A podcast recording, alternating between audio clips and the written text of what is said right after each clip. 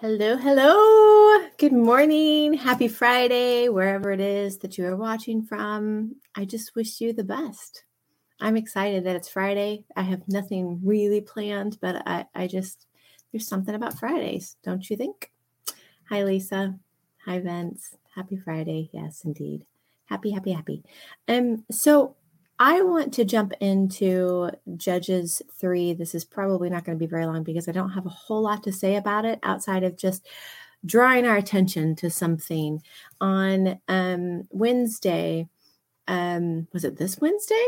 Yes, this Wednesday, Pepper was talking about um, the king is in the field and i can't remember now what the name of the hebrew month was called i should have looked that up but it doesn't really matter um, it's it's in the the time frame just before the Hebrew New Year, and um, and this month is known as the time that the king is in the field, and so that led me to want to go and and check out um, the, the the book of um, oh i'm to a book of ruth. Sorry. I'm like esther? Ruth? No. The book of ruth. And um and i didn't get very far in it because um, in the introduction, I became very curious as to where in the the um, judges, the time of judges, did the story of Ruth fall, and so I went on this great adventure. And it is always an adventure. It's a, a biblical adventure, and that typically has more rabbit holes than anything. And I tend to jump down them all.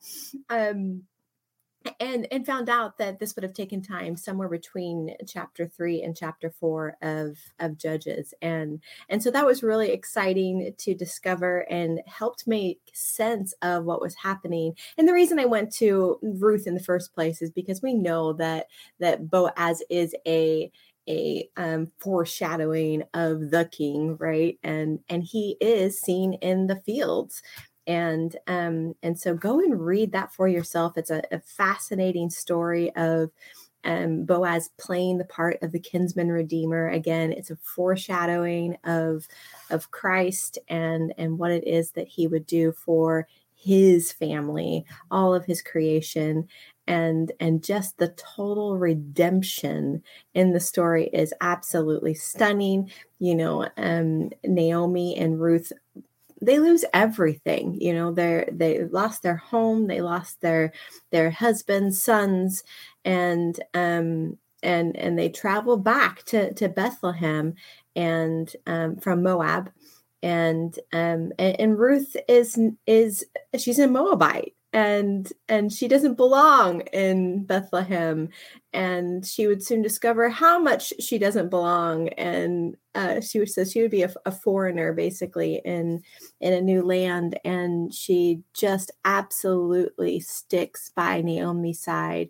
And um, you know the famous line that Ruth says to Naomi is that your people will be my people and your God will become my God and what faith! Oh my gosh. I mean, this would have not been familiar for her, but she is making a bold move saying that what is yours is mine. Like I am taking on your traditions, I'm taking on your values, I'm taking on your belief system. I belong where you are, Naomi and look what happens. I mean god blesses that kind of faith. And and and before we think that this is like you know ruth is in a state of distress or anything like that just s- scrap that thinking because that's not that's not true. This is not a story of a damsel in distress. This is a story of great faith. This woman shows up in spaces that she doesn't belong. And it reminds me so much of the woman with the issue of bleeding and she shows up in spaces that she doesn't belong either and she makes bold moves. She does not care what the scorn that is on the backside of any of her actions. She's after one thing right? She's she's saying this man is going to be my god. His people will be my people. And she just has to get to the hem of his garment. What wow what a story. I mean it, these these are remarkable moments that that we we have access to like we can go back and because of holy spirit he can illuminate these stories for us and and and and make them more real for us and even show us the ways that we can step into that same kind of faith. So you can kind of see the similarities between that story and the story of ruth where she just needs to be in the right place at the right moment. And naomi gives her very specific instructions on what to do. And she follows through. She is like so dependent on naomi's faith and her belief system. And she wasn't kidding when she said, like, your God's going to be my God, and I'm going to do the things that you say to do. And so, uh, really, we could even look at this as a story of discipleship and and how many of us are willing to go that far in saying that your ways are going to become my ways uh, not at all we're stubborn we're selfish and um, we are led mostly by our own preferences and refuse to come under fully the discipleship of another. And um, look what it's gotten us. So let's talk about that. We're going to go to Judges 3. And um, oh, good morning, Maria.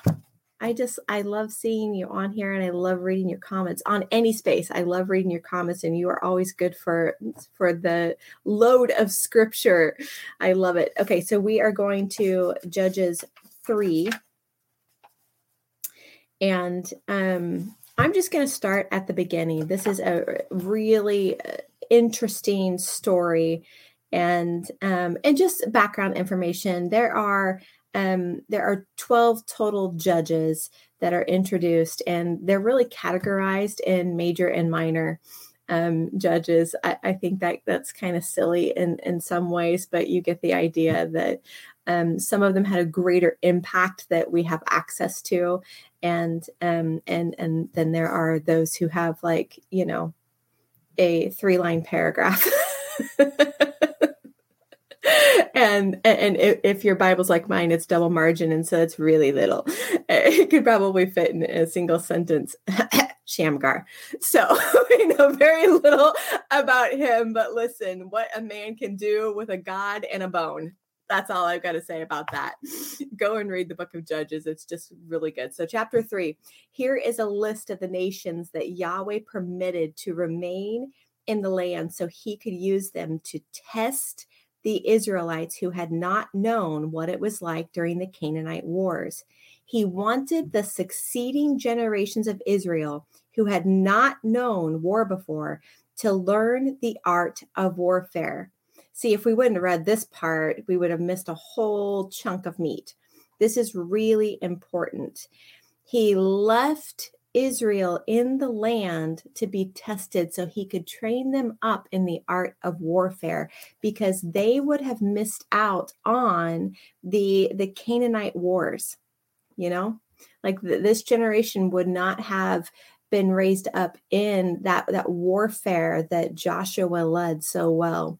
And so he leaves them there so that they can learn the art of warfare. So he left them in the land. So he left in the land the five Philistine principalities and all the Canaanite, Sidonians, and Hivites who lived on Mount Lebanon from Mount Baal Hermon so far as Lebo Hamath, you know how much I love these biblical words, um, names. They remained in the land to test Israel to see if they would obey Yahweh's commands that Moses had given to their ancestors.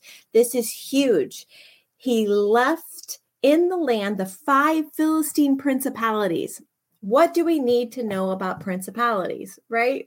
Like we've got to we've got to practice this is where we need to practice the pause and we need to like dive into the the single lines in in our bibles to find out wait what does that mean and how does that translate for me right?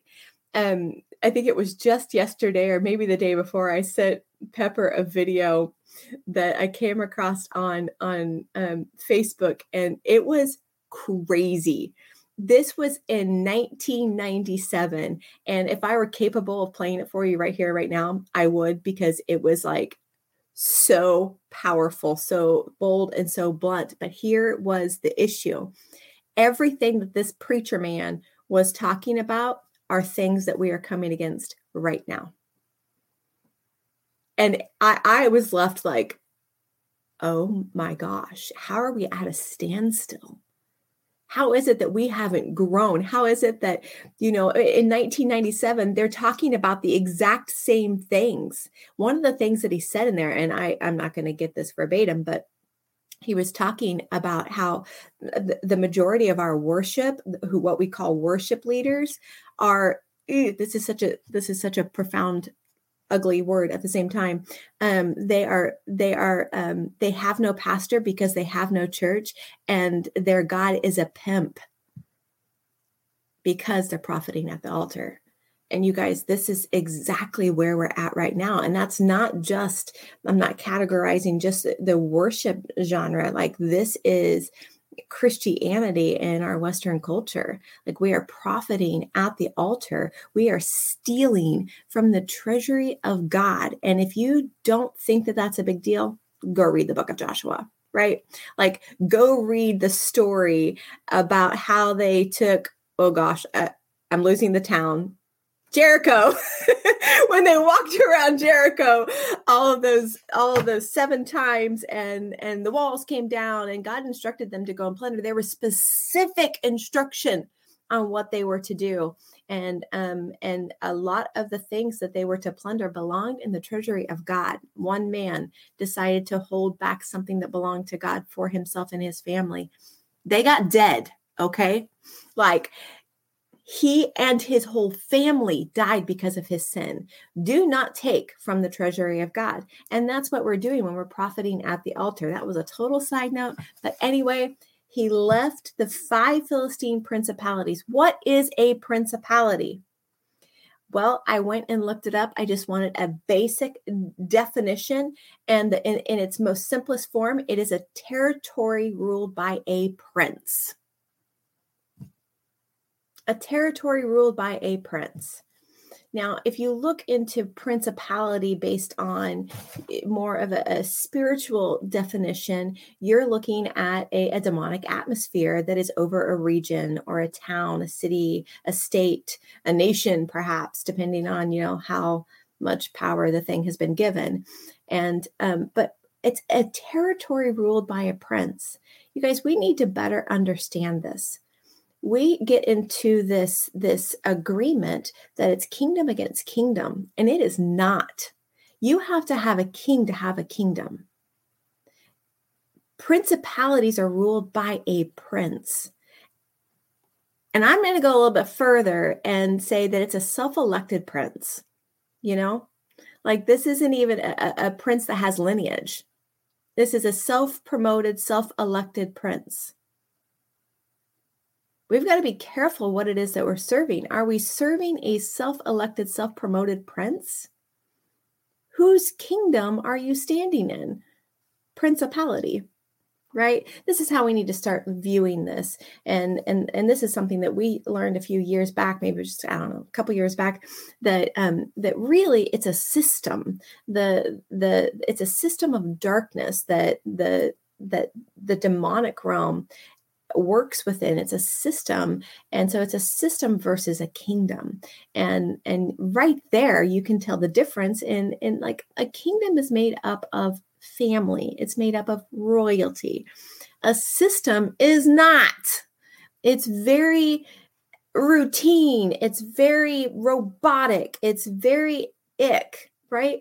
So we need to be very, very careful at, at, what it is that we're interacting with. And if we can become familiar with the difference, and this is where discernment's going to kick in, right? That becoming familiar with things allows us to discern them. What does the kingdom feel like? Versus what does the system of darkness, what does this principality that is ruled by the self promoted prince feel like? Right? There's a difference a big difference. One, you belong in, right? So there's a sense of of belonging. And the other one is is riddled with shame. It makes you feel like you're never enough. You're never going to get it right. You'll never amount to anything. There's a lot of guilt and shame and fear and condemnation. And the kingdom isn't ruled that way. Is there discipline in the kingdom? Absolutely, there's discipline in the kingdom. We want the discipline of God, right? His rod and his staff, they comfort me. His discipline is a comfort to us once we get over ourselves, right? In the system of darkness or the principality of darkness, there, there's no comfort in the discipline. It just makes you feel like you're never going to be able to stand on your own two feet, right? Okay. So let's go back to Judges. He left in the land the five Philistine principalities and and I already read them. I'm not going to read them again. Um, they remained in the land to test Israel to see if they would obey Yahweh's commands that Moses had given to the ancestors. So in in the art of warfare, rule number one is: Will you obey the command? Right? Will you obey the command that has been handed down? Now, for them, this is this is really it's important for them to remember remember what it is that they have been told now they may have not been in the combat but they were definitely raised up in it and they would have heard the stories and and within these stories are all of the miracles because so much of their battles were unfair. It's like so not fair when you have a king on your side you know? When you have a God backing you. And um, and so they would have seen so many miracles in in their warfare. And and so eh, eh, number one is are you going to obey? That is that's the art of warfare. Are you going to obey the command? What i am seeing so much is people step out in in great boldness in a moment and then shrink back. And they don't want to stay out you know? And it takes some guts to do so. We had to, to stand in the fray it takes some guts it takes some courage but that's what's promised us. How many times does god tell joshua to be bold and courageous? Over and over and over and over again. Be bold and courageous all right, let's go on. So the Israelites settled among the Canaanites, Hittites, Amorites, Perizzites, Hivites, and Jebusites. They took their daughters in marriage and gave their own daughters to their sons, and the Israelites served their false gods. How would we grade them in learning the art of warfare? Right? Like they, they they don't even get a passing grade. It's it's dismal at best. They go backwards. They start marrying within the um, the land that that they have been held in to learn the art of warfare. And instead of standing and warring the way that god intended uh, yeah needs retraining um they they falter and and they become like those who they are around. Now this is really important. If god has left principalities to train you in the art of warfare the last thing you want to do is become like that culture. Don't fall to the culture. Don't allow the culture to rule and reign over you because you have the kingdom inside of you. And, and our job is to be kingdom dispensers. We should be stretching the territory of the kingdom everywhere we go. And how do we do that? By releasing praise, right? We have to release praise. So when we come up against, and I have talked about this at length, when we come up against resistance, this is the perfect opportunity to take a praise break and to exalt the king over all kings and over principalities, right? He is the destroyer of principalities. This is a perfect time for us to take a praise break and tell him who he is remind ourselves of who he is and how powerful he is and what it is that he intends to do. You know, this morning, one of the first things God says to me this morning is, You know, Angie, I don't owe you anything. And I wasn't even like thinking about anything that had to do with this but he's like i don't owe you anything. And this was in context to to promises like thinking about okay what are the promises? And i'm like oh my gosh you know sometimes you know when god says things like that it, it like cuts through multiple layers at once. And i was like oh my gosh. Like we are a part of a culture a christian culture right now that has our hands out and and we're begging for the promise begging for the promise. And god's like I, the promise came. The, the promise has been fulfilled. Like he doesn't owe us anything because everything has already been accomplished. When Jesus said, It is finished, he kind of meant it. And for us to act as if there's still something to come is us diminishing the power of what Jesus has accomplished on the cross and through resurrection. Don't be somebody who is diminishing the power of what Jesus has already accomplished by having your hand out and looking, searching for where's the promise? The promise is seated, as are you. It's just dependent on what culture is going to sway you. Are you a kingdom culture person or are you a principality culture person? Know the difference. The Israelites did what was evil in Yahweh's sight. See, even God gives them a, a, failing grade. They ignored Yahweh, their God, and they served the Baal gods and the Asherah goddess. Therefore, Yahweh's blazing anger rose up against them. He surrendered them to, and, and I did go and and I tried to be really smart so I could say his name right. Cushan, Cushan, I'm sorry, Cushan Rishathaim is how I know. That's how my audio Bible said it. I'm not saying it again. Go and look it up for yourself. He handed them over to this king of Mesopotamia. He kept the Israelites in bondage to him for eight years. Then the Israelites, with shattered hearts, cried out to Yahweh for mercy. And he answered them by raising up a champion deliverer to, res- deliverer to rescue them, Othniel. Listen, this, I'm going to read the footnote because you need to know. Um, this king's name means darkness and it means double wickedness. God handed Israel light, the Israelites over to darkness and double wickedness. We need to understand. I want you to understand like what it is that has them when you serve a principality long enough, it, it will chain you, right? Like it has them at this point. They are um, oppressed at this point and they are in slavery to this king and and it, his name means darkness and double wickedness and so they cry out i think this is fascinating the one thing that israel was really good at is eventually remembering who their God is and what he's capable of doing on their behalf. And so they cry out to him and he raises up. And I love how the Passion Translation says it, you know, in other translations, just says, you know, he raises up another judge. And but the Passion Translation says it raises up a champion deliverer. And I think that we need to pause here too. A champion delivered. Is there anyone out there that wants to be known as a champion deliverer. These are simple people. These are commoners. They're just simple, simple people doing their thing. And God raises them up and calls them champion deliverers, and they fulfill that calling. They step in and they do everything that God is instructing them to do. And their names go down in history as, as one who partners with God for great feats.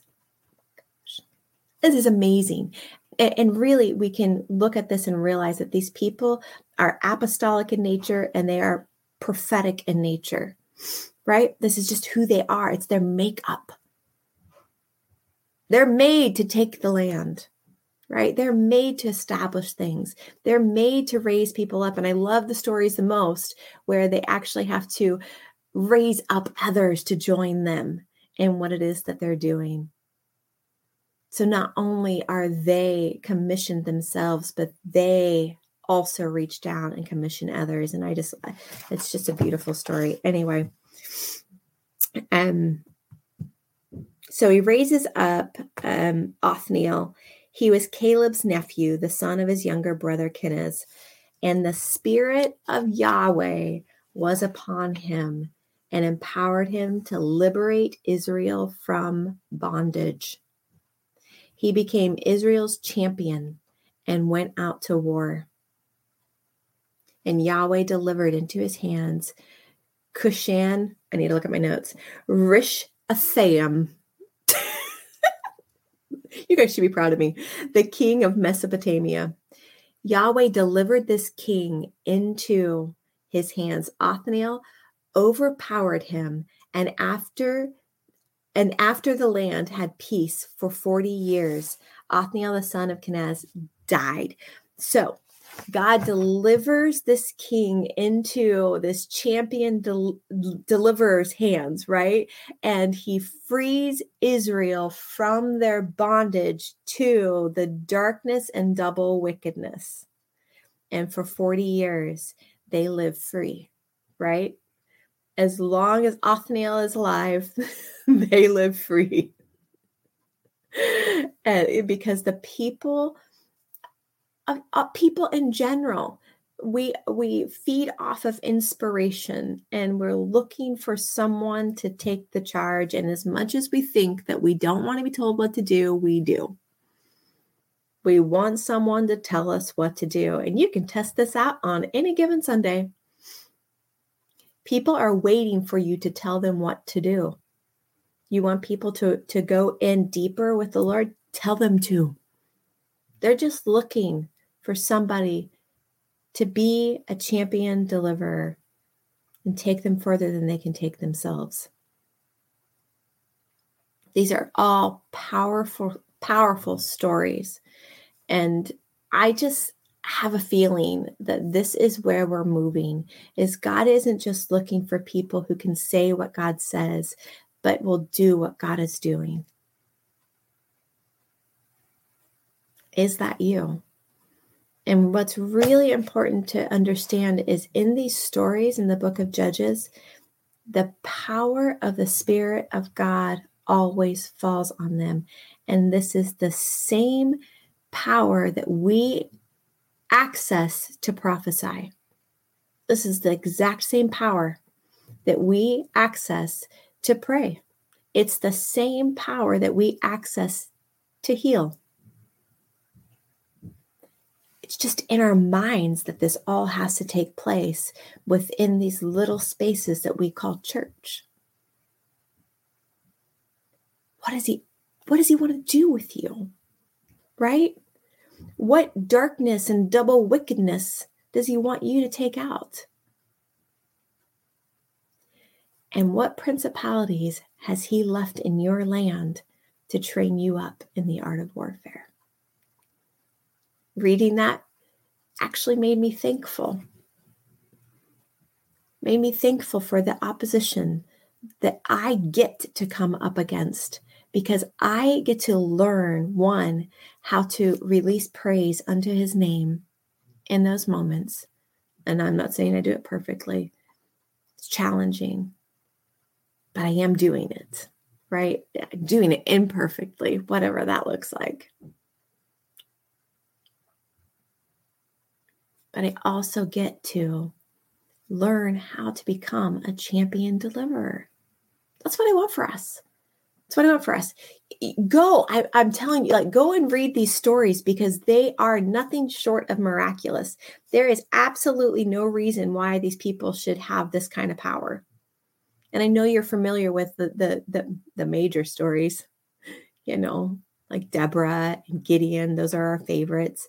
But seriously, like go read the one line about Shamgar. Him and his bone eh, kill a whole lot of people by themselves. Samson,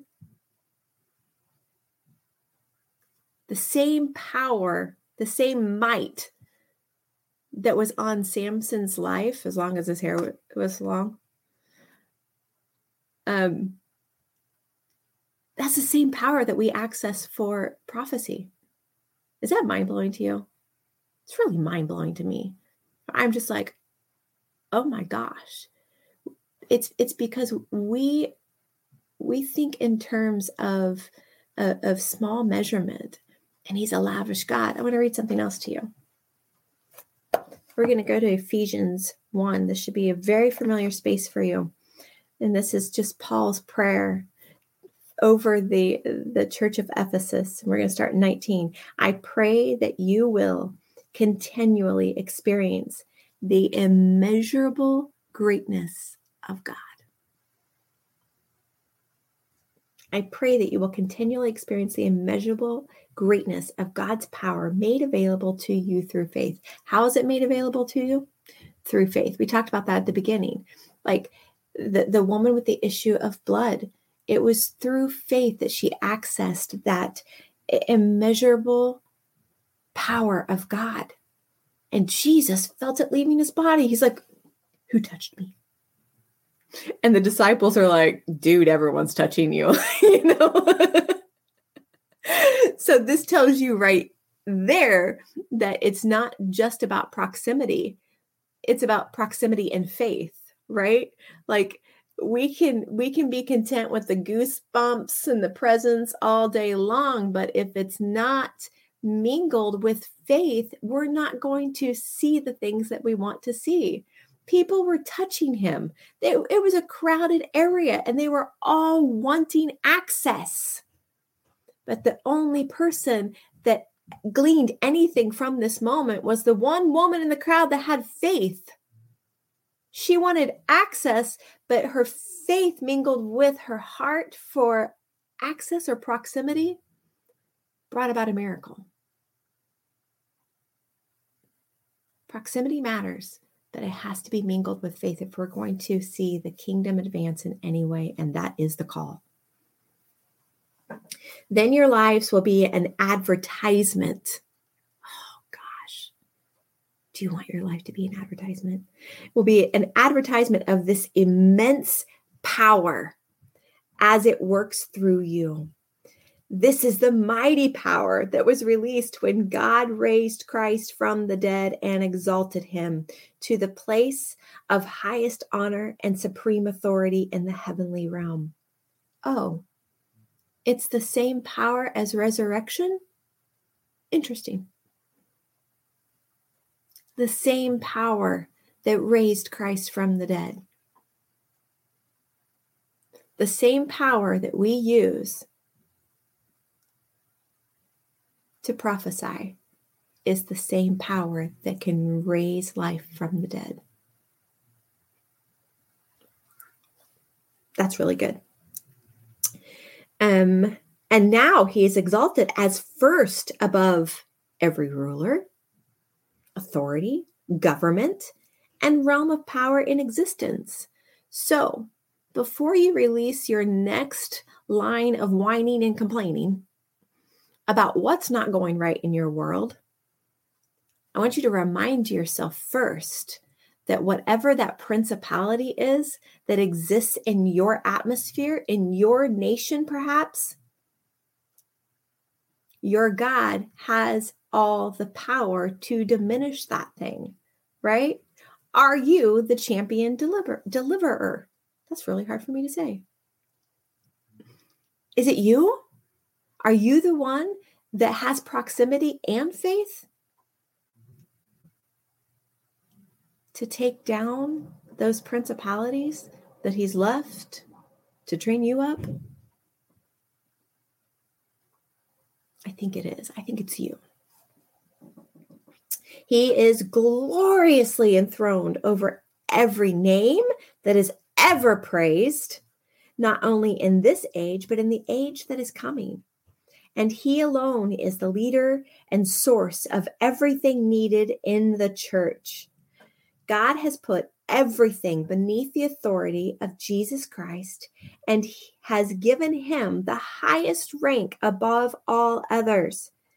And now we, his church, are his body on the earth, and that which fills him who is being filled by it. And now we, his church are his body on the earth and that which fills him who is being filled by it. You guys, everything that is his, we have access to. And he's already proclaimed that he is above every name, every principality, every power in that age and the ages to come, in our age and the ages to come.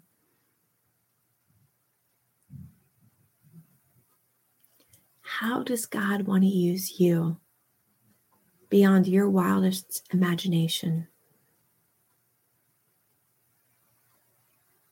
How does He want to raise you up to be a champion deliverer right where you are?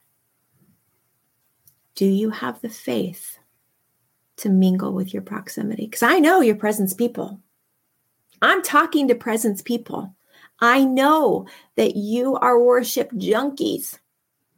You can't get enough of his presence. But what if it's mingled with faith? What if it's you? I just, I know that our mamby-pamby ways have to come to an end. It's not gotten us anywhere. We can't play low level games anymore. Mamby-pamby. We just can't. We can't do it anymore. It's not serving. It's not serving us, and it's certainly not serving the king. He's looking for faith filled believers. People who are audacious enough to just say, It's me. I'm the one. It's me. Send me. Right? And I'm not saying that the proximity and the presence and, and all of that hasn't served us because look what it did for Joshua. He was also a worship junkie. He loved the presence. He did everything he could to be where Moses was. But that was unto something, right? Don't just be addicted to the presence without utilizing it for his glory. If we aren't putting his glory on display, then we are not doing it right. So I know it's all big talk, but you need to commit. Are you in? Are you one who's saying, Me, God, send me? You know, that's what Jesus did. That's what Jesus did in their holy conversation in the beginning. Send me! Father, Holy Spirit, send me. It's me. I'm it. Send me. And we are made in his likeness. So the send me is on the tip of our tongue. You just have to be brave enough to live up to it. Send me. Use me in any way you want. Being able to see the problem is just the first step. Becoming the champion deliverer is the next. You're it.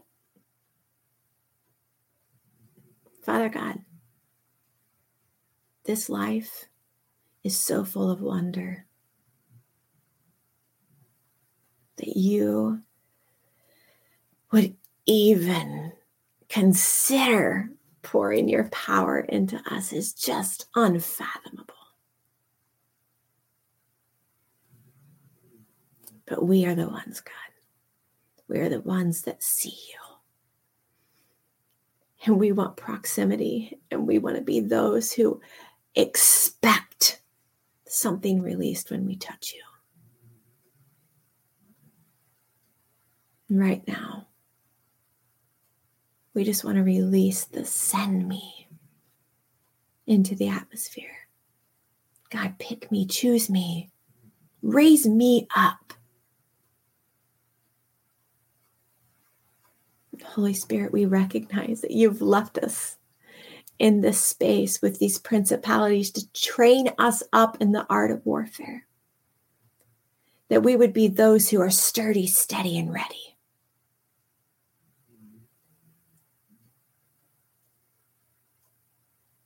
We're ready, God. You have our yes. You've given us eyes to see. We see the darkness all around. We see the double wickedness.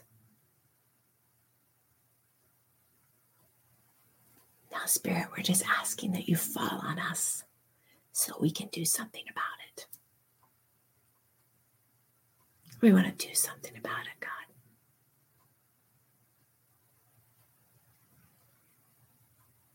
Pick me. Send me.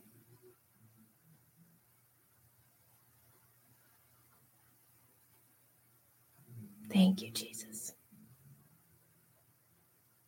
Thank you, Jesus. Thank you for allowing us to be imitators of who you are.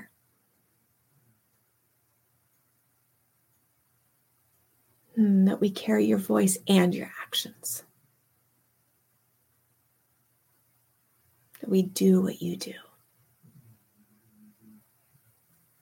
Amen. All right, friends.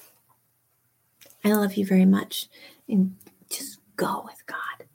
Also, I want to tell you, I want to tell you really quick. um, remind you about the conference that's coming up. If you are anywhere near us, even if you're not, flying. I don't care. Um, but please go and um, get registered if you're planning on coming. It is July 7th through the 9th and here in Junction City, Kansas. So if you've never had the opportunity to visit Kansas, you're missing out. And um, perhaps you've been told that Kansas is flat and there's nothing to see here. Lies. It's not true. The area that we live in is a very beautiful, lush area. In fact, when people were were um, settling different territories throughout the United States, and people would come to Junction City, they would write back home and telling people this place, Junction City, is like Eden. It's so lush and things are grown so easily here. So it's a beautiful, beautiful area. It's very hilly, and um, we live in the Flint Hills. It's just a I know, Chris. I'm I'm trying to do a good job at at uh, being a temptress right now. Come see us in Kansas. It is. It's a. It's truly a beautiful area, and um, Rebecca will be here. So um, if you're not coming for the beauty of Kansas, you can come see us and see Rebecca. And um, listen, I will tell you this: that there is absolutely no reason to come unless you're ready to die. That's that's going to be my my thing that I say about this conference because um, we definitely know that that's what's on the agenda is is um, God is requiring a, a, a next level of of dying to self, and and just when you think that you've overcome one thing, He's pointing at another, and and we really are in. I know prophets say this all the time, but it really is uh, days of acceleration. We've also been calling these yes, Chris um, we've been calling these the days of deliverance because it just feels like we overcome one thing and he's on to the next, you know. And um, he promised us at the beginning of the year that 2023 would be a year that is the jubilee of the soul and that he would clean out every corner and crevice of our soul because he's preparing us to be able to host his glory well, right? And we know based on the stories in our Bibles that if we are if we are not those with clean hands and a pure heart, that his glory will kill us. Ask the Israelites in Moses' day. You know, the, the glory will kill us if we are not prepared to house holiness to that degree. And um, so that's the call and that's why it's called Ruins. I know it's a strange name for a, a conference who wants to come to a conference called Ruins. But if we refuse to acknowledge the ruins, we cannot grow. And um, and what God will do with the ruins, He turns all things all things around for his good right? So um so come be with us july 7th through the 9th um we just added we got this fantastic deal on a hotel in town and um it was on Sunday morning. I was in the middle of worshiping. God loves to interrupt my worship unto Him, and um, He's just said, "I want everyone on Ash Street," and we have a street here in town that is Ash Street and and you know everything is about dying right now. So I knew what he was talking about, and um and it the this this hotel that we got a really great deal on is on Ash Street, and so anyway, it's all on the website. Maybe Vince will throw it up. It's um uneditedlife.org. It's where it's up. He's pointing somewhere. It's so oh look, he already did it. right there. So click on it. It there is no cost for the conference. Um, eh, eh, you know, in, in terms of money, it will cost you everything, but um, there is there is no financial exchange for the conference. But we do ask that you register so that we we can um, just kind of you know know how many people we're planning for so um, we don't care if it's five people because we are coming for one thing and that is to to die and um, and to behold the lord. Oh my gosh it's going to be so fantastic. So anyway i'll leave you with that and wish you a very very happy weekend. Love you guys